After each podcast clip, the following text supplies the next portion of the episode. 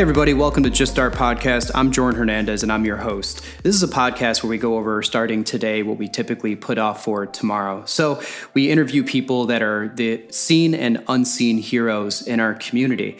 And today, I've been getting a lot of questions recently on dating advice, and it's from a lot of guys that want to be anonymous. And so, I thought it was pretty interesting. I did some digging in, and one of our recent lectures, we talk about disagreeableness and how it leads to landing dates. So when you look at the Big Five personality, which is what, you know, according to the APA clinical psychological research, it's the most widely used of um, assessing personality. And so when you look at agreeableness, there's a scale, right? And this isn't something innate. Like, this is something that you, as an individual, can learn from and grow into and change over time.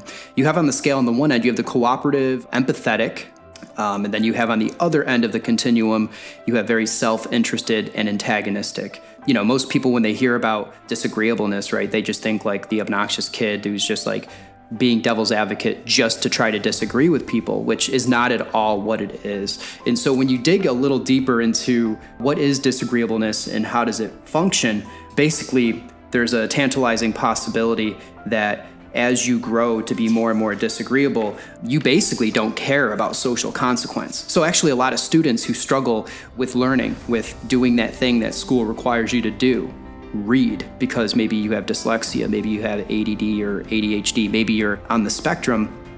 And when you struggle, what happens is you kind of grow a resistance to failure, right? So you get very used to failing, and it's a trait that a lot of students with learning disabilities deal with and have the ability to kind of deal with the failure and it becomes highly developed. So what happens is they kind of move into the other end of the disagreeable spectrum and what they do is they see a lot more of the upside than they see of the downside. And I'm taking this now from uh, Malcolm Gladwell's study.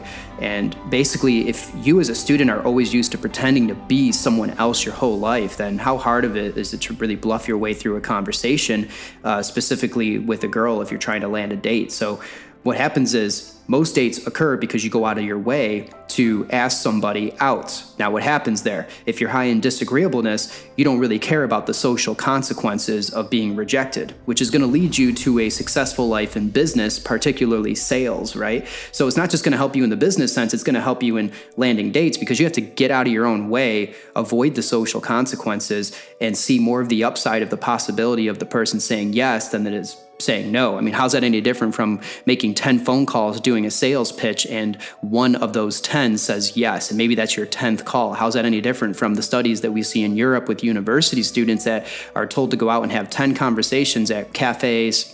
Starbucks, and to basically start a conversation. Hi, my name's Tom. What is your name? I think you're very pretty. I'd like to take you out on a date sometime. One to two out of 10 said yes. And each girl had reported that she was mildly to less than attracted to the person. It was just that they had the audacity and wherewithal to actually approach them gracefully and gently and respectfully. So that's something that's interesting because the anecdotal research at FAU basically supports this whole idea of just avoiding the the failure and staying in your little box, maybe staring at photos and hoping that one day someone will just come knocking on your door because you follow them on Instagram when none of that's going to happen. So get out of your own way and go start talking to people. That's disagreeableness on the Big 5 personality and how it can lead you to some dates. Thanks everybody for tuning in. This is Just Start podcast. I'm Jordan Hernandez.